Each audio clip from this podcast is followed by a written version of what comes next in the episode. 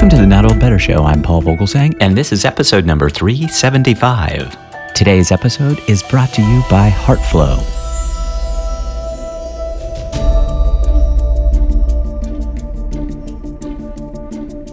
As part of our science and technology interview series, today's show is an excellent behind the scenes look into the use of a new heart disease diagnostic test using precise 3D images, and at the same time, it reduces healthcare system costs. Today, we're speaking with HeartFlow co founder and chief technology officer, Charley Taylor.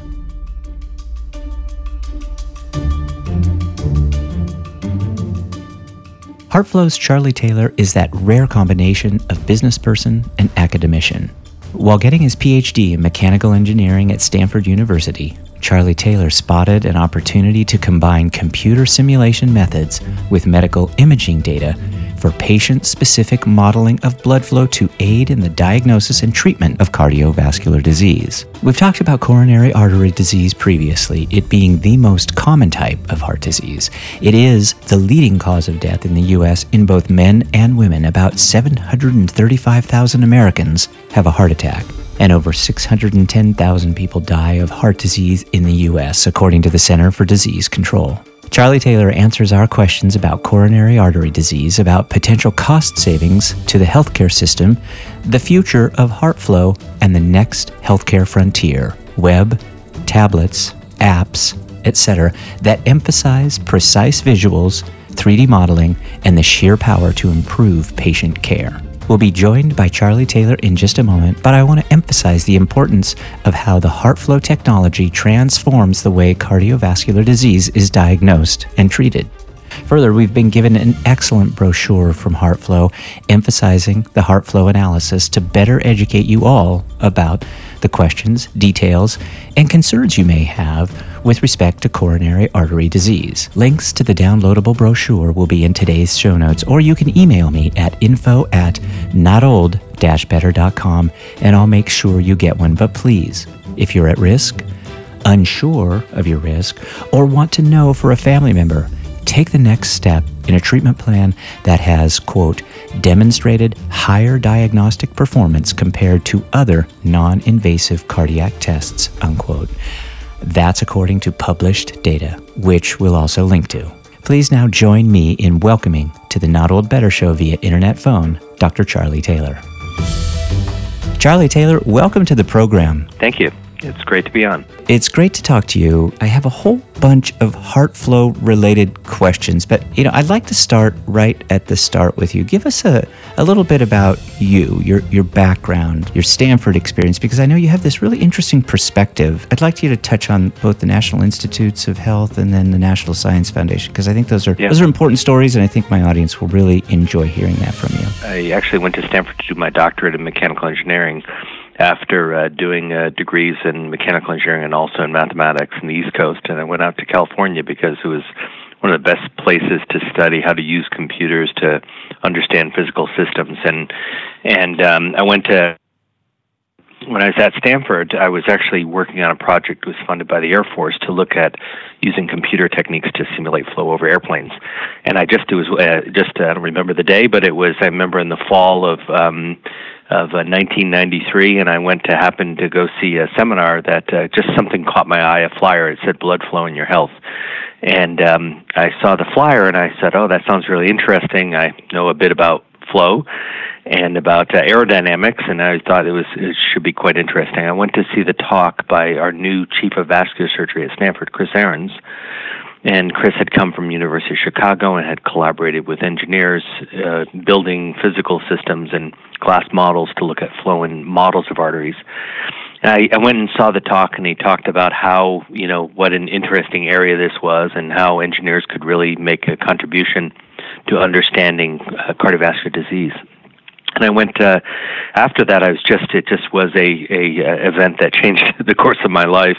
I went to see him the next day, and I just said I want to do this uh, for my PhD, um, which I did at Stanford. I finished my PhD developing computer models of blood flow, and and did the first um, uh, connection between medical image data and then simulations of blood flow uh, at the time, and. Um, finished my doctorate and was looking around for different faculty jobs and um, got a job offer to stay at Stanford as a faculty member, but not in the engineering school at first, uh, first in the medical school.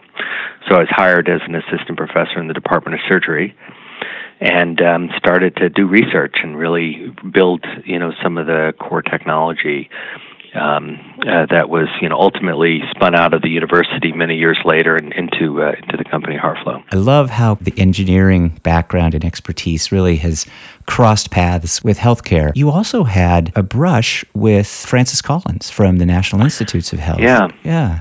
Yeah, I was um, when I was a faculty member at Stanford. Um, you know, one of the challenges with working on something very different. Of course, it was easy to explain why it was, you know, why blood flow was important, right, uh, to your health, and and why engineering principles might be useful in understanding heart disease. But uh, it was, quite frankly, a little hard to get the, you know, to get this new research area uh, funded. You know, I was really the first person to combine medical imaging and computer models for blood flow, and it was sometimes when you do things new, it's it's difficult to to get uh, research funding. As a young faculty member, um, I actually first got my my first grant from National Science Foundation. It was a really also an incredibly important uh, time in my career. Um, it was a five year grant and a few million dollars of funding, and it it really helped me kind of set the foundations afterwards, um, I got a grant from the National Institutes of Health as part of a big program grant at Stanford to basically develop computer modeling techniques for many different biological systems and problems. And um, afterwards, after I had left uh, the university and we had, you know, the funding that came in into that program, I got invited to give a talk, uh, a big talk at NIH, to talk about, you know, how uh, medical research funding could ultimately translate into new clinical application and, in business. And um, I was I was there giving the talk and. Francis Collins was in the audience, and I talked about I, I think some t- the question came up about uh, how much funding uh, HeartFlow had raised in, in venture capital funding, and I think at the time it was a little over a hundred million dollars. And uh, just uh, comment that wow, that was about the, the the funding program for all of the grants in that in that program was about the equivalent, you know, for all of the different grants that were in that particular program at NIH, and it just struck I think him that that was a great return on investment. You know, that one of the projects in this would kind of spin into, you know, something that now we've raised, you know, over half a billion dollars in funding.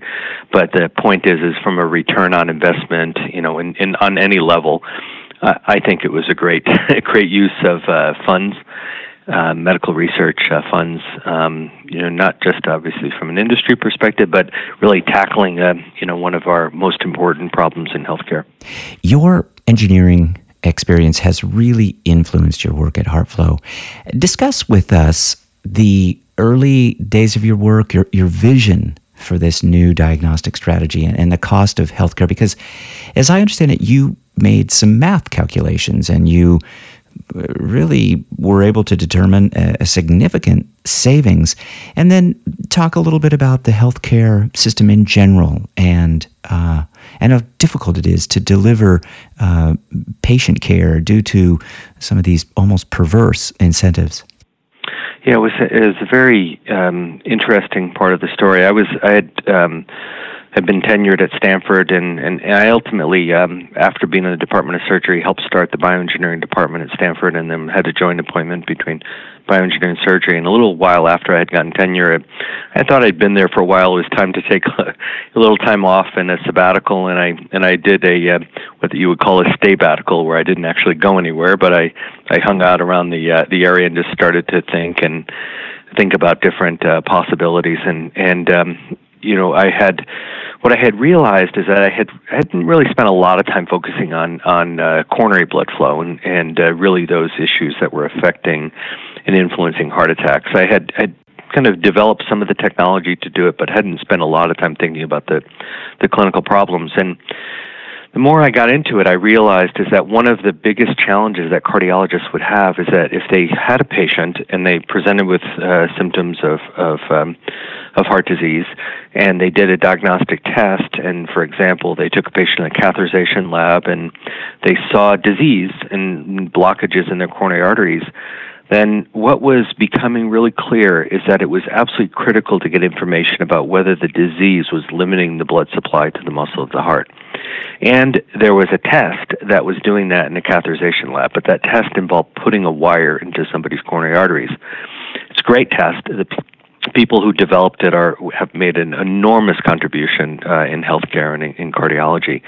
But I, it just struck me that this was a, a wire invasively inserted into somebody's arteries to measure differences in pressure, and that's what I had been focusing my research effort at Stanford on: is how do we not not um, put a wire in, but actually how do we use mathematics and understand how blood flows in our arteries to actually predict those changes in pressure. So the the the idea was to take medical image data from a patient, extract the best possible information about their anatomy, what their coronary arteries look like, and the level of disease, and then actually use these, you know, computer simulations of, of fluid flow, not not the airflow that I had been doing before, but actually a blood flow, which I had focused, you know, more than a decade on by that time at Stanford but to use that to predict changes in pressure and to develop a non-invasive alternative.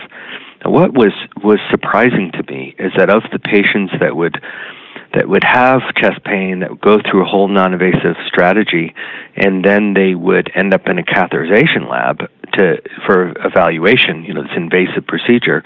That most of them didn't have either. They didn't have significant disease in their coronary arteries, or if they did, it wasn't wasn't limiting blood supply. And and what I what I realized in this time frame was late 2008 was that it was about 75% of patients that fell into that category that were getting an invasive test that probably could have been ruled out with a non-invasive strategy. And um, and uh, the, I did some calculations on the on the. Of course, the clinical benefit is obvious, because if you can take a patient and evaluate them non-invasively instead of sticking wires in their coronary arteries, it's a lot better. But but the cost of being in a catheterization lab is quite high. So the calculations I did, I thought, okay, this is several billions of dollars per year in the U.S. healthcare system, just based upon the Medicare data, and maybe was approaching 10 to 20 billion dollars of cost savings. Um, so that was the idea you know h- how to do it was kind of the what what followed after after the idea was formulated and I, and um, and we started to to get the company off the ground. And now that the company is off the ground, we're seeing that physicians are starting to integrate the test into their practice. Yeah. And certainly patients need to be informed. We're doing this interview today to help in that regard. But how do we merge the two, physicians and patients, to make sure that both parties are, are aware and making the other uh, aware that this is a test worth pursuing?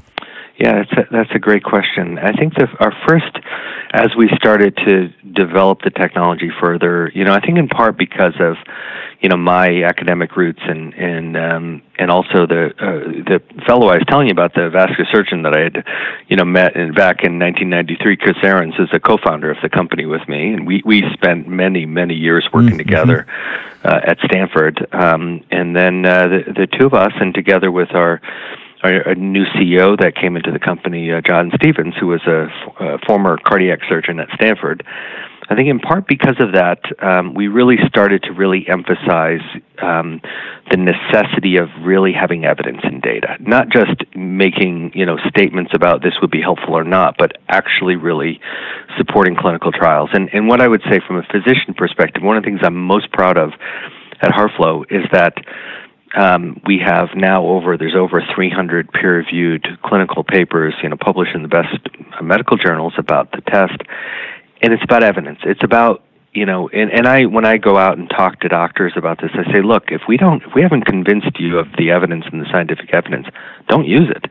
You know, you, you should be, con- you know, we we or tell us what more we have to do. So for a very small company as we are, and a startup company that came, you know, that you know came about from uh, from funding from investors. We've put a lot of money and resources into the data, so I think that's that helps a lot in interacting and talking to physicians. It's it's really evidence. From a patient perspective, I think we've been a little careful about trying to go directly to talk to patients until there have been enough doctors out there uh, having access to our technology but but we've started to cross that that threshold where it is available in many many places in the United States and now also in the in the UK, parts of Europe, and in in uh, Japan. So we can start to have these conversations. And and um, what I'll tell you about is that one of the I would say without question the most gratifying you know parts of this experience for me is when I when I hear the patient stories. Um, about uh, about patients that have had and benefited from the test, or sometimes where I I meet a patient who ha- has has had this and they they make a statement like you know you you test has saved my life. That's that's really uh, sobering to tell you the truth. It's a little surreal um, because all of that work over all of those years is really is really translating uh, into into helping patients, which is at the end of the day that's that's what I I really care about, and that's what we care about at HeartFlow. We're with Charley Taylor, uh, the founder, Chief Technology Officer at HeartFlow. Charley Taylor, I want to talk a little bit about patient experience and ask you if you could maybe explain a little bit about heart disease in terms of the HeartFlow process and particularly tell us the personal experience that you've had with this because that's very yeah. real and meaningful. Yeah, absolutely. I think I think one of the I will tell you it's one of the most surprising things to me. You know, again, I I'd spent you know, now by the time that I, I started the company, you know, more than a decade, you know, at Stanford and medical medical school and engineering schools and teaching and doing research about the topic. But I, what it was surprising to me as I, the more I dug into the issues of coronary artery disease, is that First, uh, first and foremost is that most patients that present with symptoms of coronary artery disease, they go in and get it checked out, and they often don't. It's not heart disease. They don't have anything to worry about, and boy, that's reassuring when you find that out, and you have that. Um, that that was really encouraging. But the other, the flip side of that is that there are a lot of patients out there that you know maybe they have some vague symptoms or unreported, but then they have really significant coronary disease they didn't know about, and that is life threatening. So the challenges that we have now today, if take the case of a patient who presents with symptoms, the tests that we have available for really identifying disease aren't very good. That's why, you know, you have a lot of patients go on to this kind of definitive diagnostic test, you know, in the catheterization lab and putting wires and injecting dyes directly into the coronary arteries, where most of them that are in there don't don't have significant disease. And it's because the upstream tests are just really, really inadequate uh, for that. Um, and that's that was what was so surprising to me is that we have tests that are being used and and you know if they're if they're positive they're not reliable if they're negative they're not reliable and that was that was uh, I quite frankly I didn't really understand that um, you know how how difficult it was to really uh, uh, get a proper diagnosis of coronary disease, and and how often the physicians were in this very difficult position of of trying to care for a patient and having a very imperfect knowledge of of what was going on. We because we can have limitations of blood flow to our muscle of our heart, but it might not be because we have a life threatening plaque. So that you asked about the the personal experience and the personal experience I had was with my with my mother-in-law and um she was pretty active. I think she was in her late 60s uh, late 60s I think at the time and um and she had had a lot of um she was very active. I think she was probably up on her roof trying to repair the roof in her late 60s um lives out in the kind of country outside of this area and just a really really remarkable person and, and woman. But but she had started to have some kind of really kind of almost classical chest pain symptoms. And um you know my father-in-law took took her to the to the doctors and she went to see the doctor and she went through kind of a series of tests starting with a treadmill test which is pretty common to walk on a treadmill and uh, had some kind of vague symptoms and you know because she uh, you, just when you go to a doctor and say when i'm physically active and i'm doing stuff it hurts my chest hurts that would be a classical chest pain symptom. So she had that but then she went in, the treadmill and it was a little vague or ambiguous. They admitted her into the into the hospital. Uh i mean you know not into the emergency department but really an observation and then they started to do a series of tests. Um, and they then did a nuclear test afterwards and that was negative. So they had some positive some negative. And then i i was out of town. I happened to come into town and i talked to the cardiologist. I said so what are you going to do next? And um, he said i'm i'm going to take her into the into the catheterization lab. And i said you know, basically, please don't, you know, uh, do a coronary CT first. Um, because you need to, you you don't even have, you, know, we need to get a picture of the coronary arteries, and we can get that non-invasively. So I I, you know, in discussion with a cardiologist and uh, knowing my background, he did that. And and the end of the day, this is a, she didn't she didn't she had some disease in her coronary arteries. She didn't need a HeartFlow test, but it was that having the initial step with a coronary CT really ruled out uh, a risk of heart disease for her. And then they looked at other things, you know, and you know modulated her blood pressure medication, et cetera. But it was it was a whole series of tests that lasted, you know, about 48 hours, including hospital admission. Um, and in the end, it would have been they could have gotten the information actually quite early. Which now the good news at some institutions they're starting to do that early. They're starting to use CT as a test to visualize the coronary arteries in the emergency department, and to um, and it just it just if a patient's most patients are going to be negative, and it just clears it up right away. And then if they find disease, then then uh, and they find disease in the coronary uh, CT scan, then they often will send those patients to us for for further evaluation. Thank you for sharing that about your your mother-in-law. The truth is that gender matters in, in heart disease. And, and yeah. my audience is approximately 65% female. And so this is an important subject to women. So I, I have to ask you, what's HeartFlow doing to raise the level of attention for women, for female medical providers, and generally yeah. increase awareness?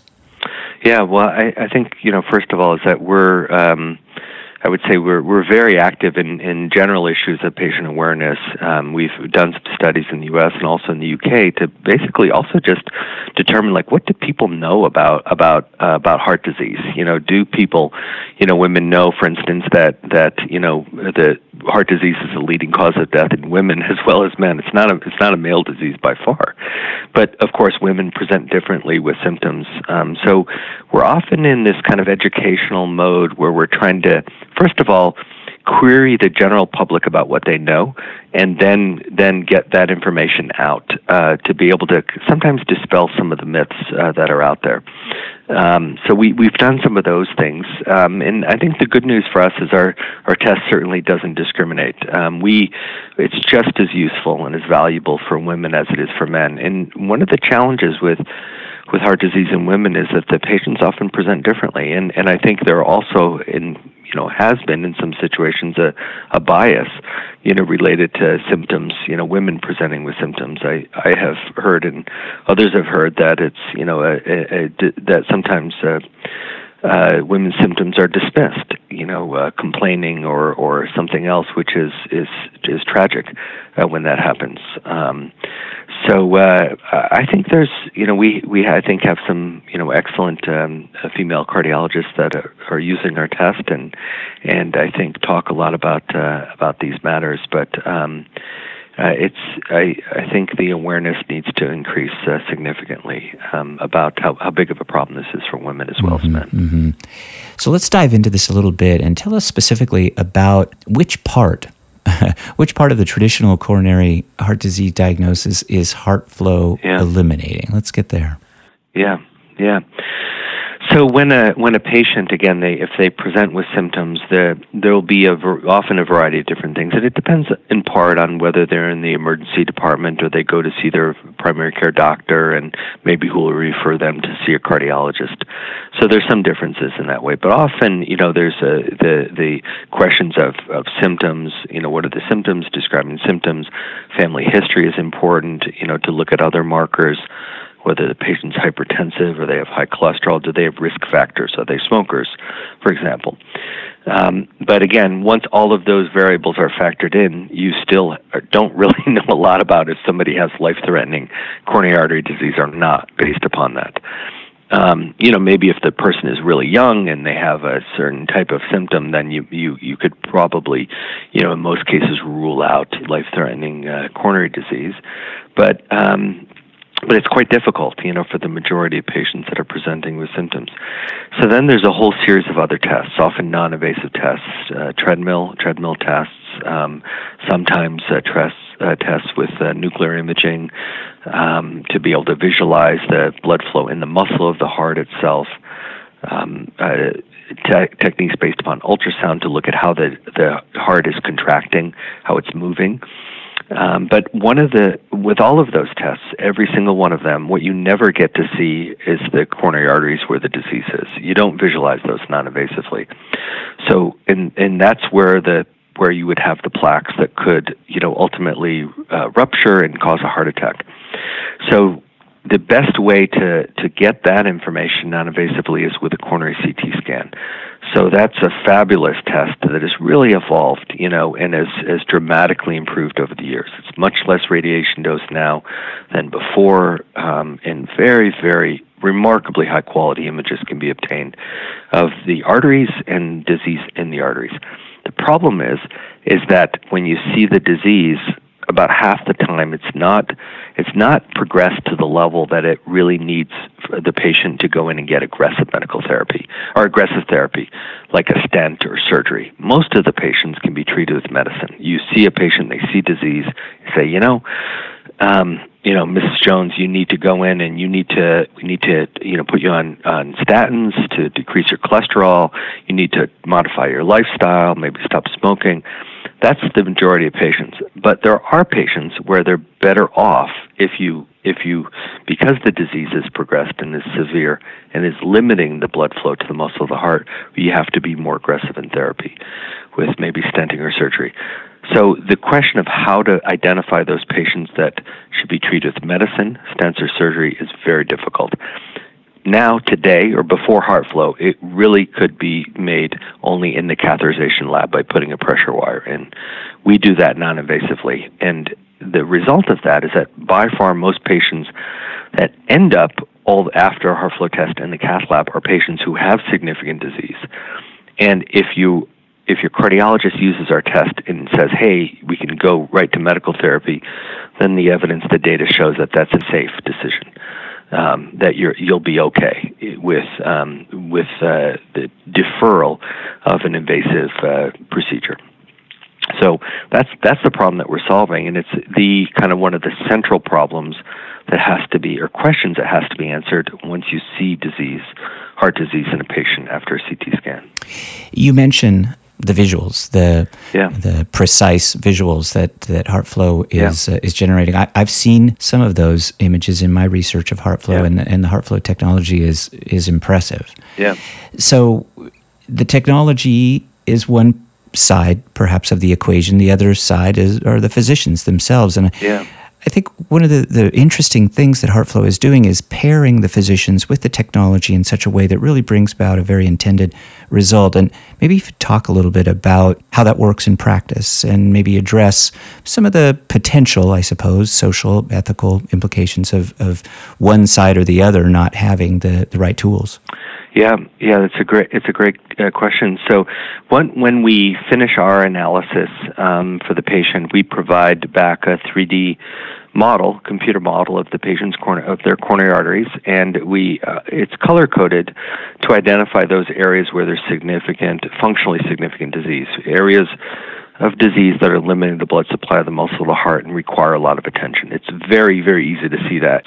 Of course, the physicians have to then take that data and interpret it in the context of other information that they have on the patient, other characteristics, and then they have to go forward and, and often make a recommendation as to as to how you know the course of action uh, afterwards. Um, but but the data we present, it can they can look it on their computer or their iPhone or their or their iPad, um, and which is is really exciting, and then also show it to the patient, which I think that level of patient engagement to be able to go in and say this is your problem and you know the, here's the data here's the data from this test and then to be able to say based upon this this is what you know I'm going to I'm going to do for you or based upon this and other information um, so I think it brings about a you know level of awareness um, for the patient where they can kind of really really understand what's going on and and uh, perhaps understand they can get the best uh, best care. Now on the on the you know the, the how the how it works in practice, uh, physicians send us CT data, and they upload it to our our uh, software, our, our technology, Um, so the data has to be transferred out of a hospital, and we have to make sure that that's done very securely, and that we always are respecting the patient privacy. So we we do things like separate the patient information or patient data from the from the images, um, so that the um, so that we can you know just further protect uh, that type of information. Or if a doctor's in the United Kingdom, then the data stays on the patient uh, information stays in the United Kingdom, and the images come to the across the pond, as they say, to the United States for for further analysis. But but it's a it's a it's something that we take incredibly seriously because. Um, you know, we are a healthcare company. I mean, we're we're uh, yes, we're doing this with some very modern computing technology and and the internet, but you know, first and foremost, we're a healthcare company, and uh, we're trying to provide the best service and, and you know help our patients and protect and protect their data as well. Where is the business going? Yeah. What's next for HeartFlow? And you know, you mentioned the web and tablets and apps. Yeah. Certainly, that's all part of patient care today. How do Yeah. we how do we make some improvements there? Yeah, I think one of the things that I'm most excited about, and, and it's something that I've been have been contemplating, quite frankly, for more than 20 years, when I started to think about how to merge imaging and, and computers together and computer simulation, is the is the one thing that we can do now with our technology that you cannot do with another test. Um, and we we can, for ex- for example, have a patient look at their coronary disease and give the physicians a, a, a way they can ask and answer the what if questions. What if this patient with complex coronary disease was was uh, was treated in a certain way? How might we how might they improve? Um, and so this is the next step for us is to go from uh, really a diagnostic a test and technology, you know, that again is is we, we believe and I think the data supports is is really the best out there in terms of helping physicians diagnose coronary disease, but to take it a step further and give them a tool to plan. So that's I think is the biggest, you know, will be the one of the biggest directions that we go in. And this is our next generation product that's in review right now from the FDA, uh, by the FDA, um, in what we call the HeartFlow Planner. But where that goes from there is even beyond to say if you have a patient with a certain level of disease, how can we start to think about different treatment strategies and actually predict what might happen in the future? What might happen to that patient if they, you know, have their their therapy doesn't change? How might their disease progress in a year or two years or five years? Um, and how could we alter that the course of that patient? So that's to me is kind of the is one of the big ideas behind behind HeartFlow that we're really starting to implement is the ability to be able to predict and plan.